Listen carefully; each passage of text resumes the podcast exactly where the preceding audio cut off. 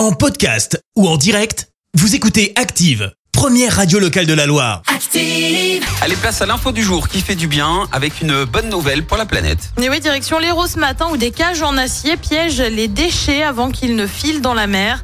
Le dispositif a en fait été imaginé par des agents du département. À la sortie des bus, le département a mis en place ces boîtes grillagées qui laissent passer l'eau mais piègent les déchets euh, pour éviter qu'ils ne se retrouvent dans la nature.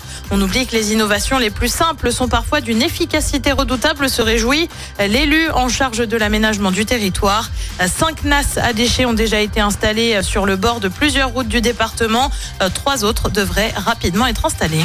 Merci, vous avez écouté Active Radio, la première radio locale de la Loire. Active.